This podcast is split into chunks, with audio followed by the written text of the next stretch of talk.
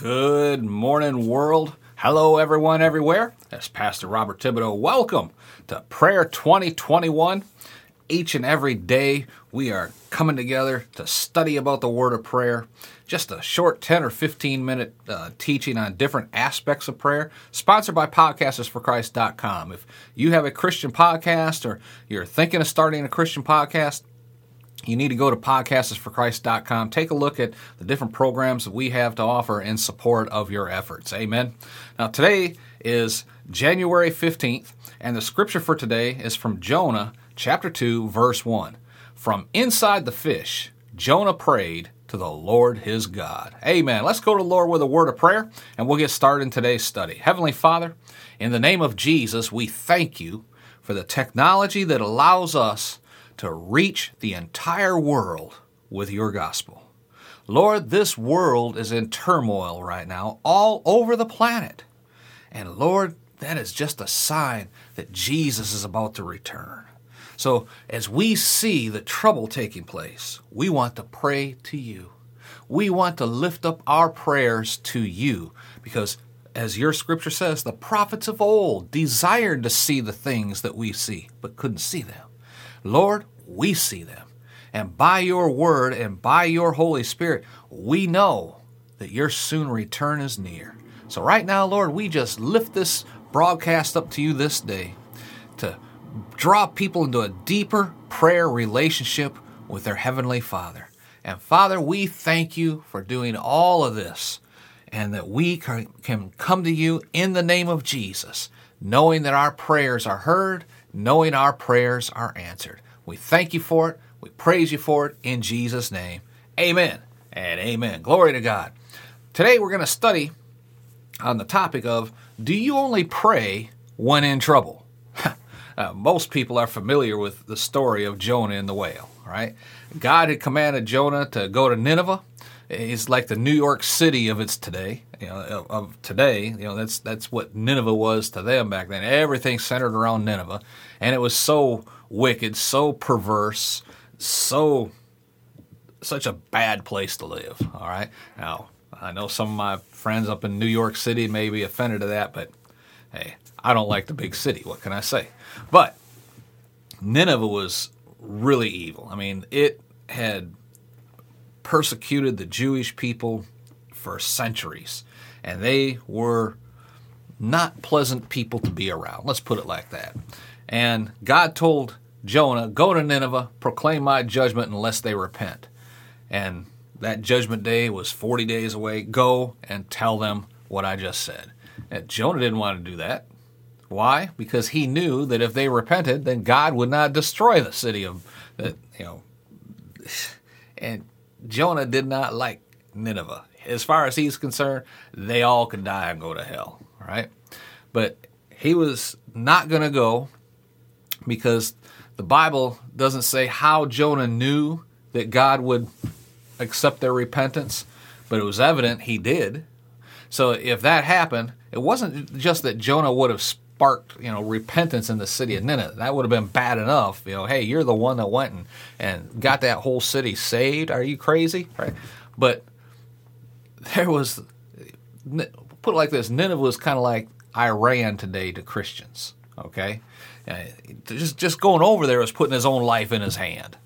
Well, he would rather see God destroy an entire land and its people for all that they had done to Israel. And he did not want to even give them a shred at a chance of repentance. So he went in the completely opposite direction. Right. Ultimately, Jonah was tossed overboard from the ship that he got on once it was determined that it was his fault for the ship and being in jeopardy and that's a whole different teaching on itself. But you know what? Jonah was okay with that. He didn't. He did. Hey, you know, don't. No, no. I'm sorry. I didn't. No. He's like, throw me overboard. Uh, at first, that scripture kind of caught me off guard. You know, but when you stop and look at it, the reason he was okay with it, and you can tell that from the conversation in the scriptures, he basically had the attitude that you throw me overboard, I'll be dead but I, I know where I'm going when I die, so I'll be ushered into paradise. And Nineveh and all of its inhabitants, they still won't have a chance to repent, and God will still destroy that wicked place. So we're good all the way around, right? That's that's a unique attitude to have, right? I, and when I seen that, it, the story suddenly made a lot of sense.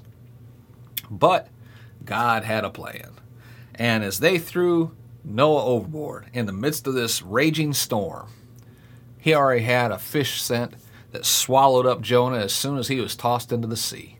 Now, we don't know what kind of fish it was, but you can pretty much determine that it was a whale. Why? Well, once or one, it was large enough to swallow him whole. It didn't have to chew him up. So it wasn't a shark or anything like that. Two, a whale just inhales water that brings the krill into its mouth. And, and you know, one mighty rush of water, all this food comes into the, the krill and then goes down in the down in the stomach, the food goes. But in this instance, Jonah was basically detoured. He was stuck in the whale's throat, you could say. He probably was not sucked down into the stomach, or else the acids down there would have started in on him, right? Instead, like I said, let's just say he became stuck in the esophagus area of the whale. And why do I say that? Because the whale has to surface every few minutes to take a breath of air, right? So Jonah had to have a fresh air supply and the esophagus, just like ours, kind of splits off to the stomach and to the lungs. So there he was, stuck in the throat of the whale. God then directed the whale to start swimming towards the destination that he wanted Jonah to go in the first place. And after three days of being stuck in the dark, fighting to stay in place as the, the whale kept swallowing more and more krill and then catching some fresh air as it surfaced, only to dive back down again, Jonah finally had enough. And he prayed. From the belly of the whale, he prayed. Well, just about that time, the whale was back on the beach near where God wanted Jonah to be in the first place.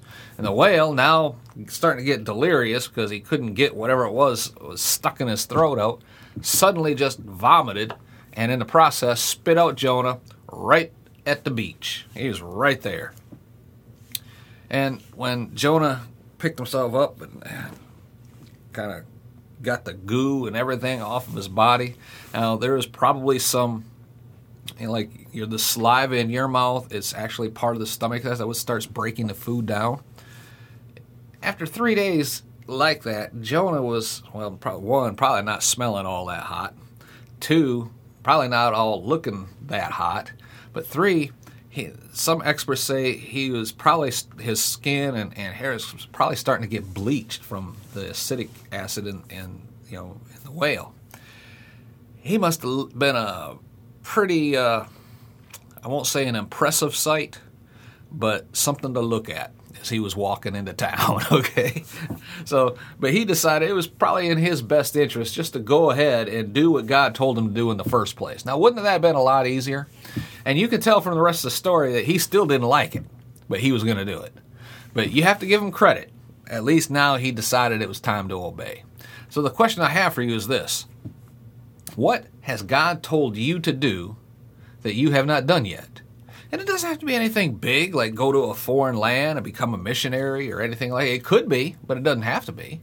It could be something simple, like give extra money in the offerings at church, or witnessing to a coworker, or just taking your kids to church, right? But whatever it is, if you haven't done it yet, what is it going to take that God has to do for you to, to finally get your attention to cause you to do what he told you to do in the first place?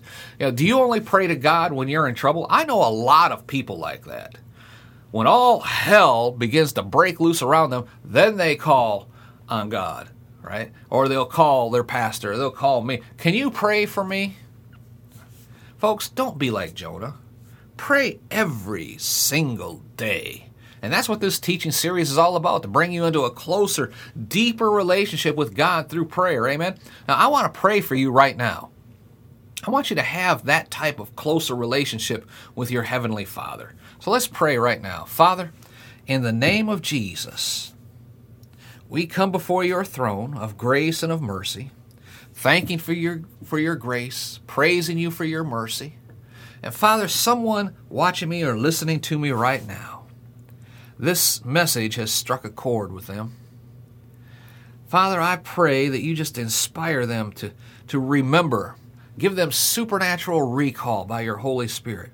What is that one thing that you told them to do that they have not done yet? It doesn't even have to be a big thing. It could have just been something small, like witnessing to their neighbor, or giving $20 to that homeless person on the corner. Whatever it is, Lord, bring it to their remembrance. Because when they do that one thing, suddenly you're at work in their life again. And things begin to work out. Doors will open that were shut. They'll start seeing people that they've been missing. They'll, they'll start to hear better from you. Father, we pray that these folks would receive forgiveness for their sin, for, for not doing that one thing. But Lord, we praise you that you are always a God of second chances. And we pray right now that they repent of that sin, do that one thing, and start walking in that closer relationship with you. And Lord Jesus, we thank you for creating this opportunity for us to become children of the Most High God, heirs of God, and joint heirs with you of all things. And Lord, we just give you praise, honor, and glory. And Heavenly Father, we thank you for this opportunity. In Jesus' mighty name. Amen. And amen. Shout amen, somebody. Glory to God. Do me a favor, leave a comment down below. I would greatly appreciate it if you leave a rating and review for us over on iTunes. All of this helps us to grow and to get the word out into all the earth. Amen. And be sure to visit our website, podcastsforchrist.com. Download our free resource, uh, How to Create a Christian Podcast. It's free, it's right there. It'll bless you immensely if you have or are thinking of starting your own Christian podcast. Till next time, this Pastor Bob Thibodeau remind you from 1 Thessalonians chapter 5, verse 17 in the Living Bible, always keep on praying. Amen. Be blessed in all that you do.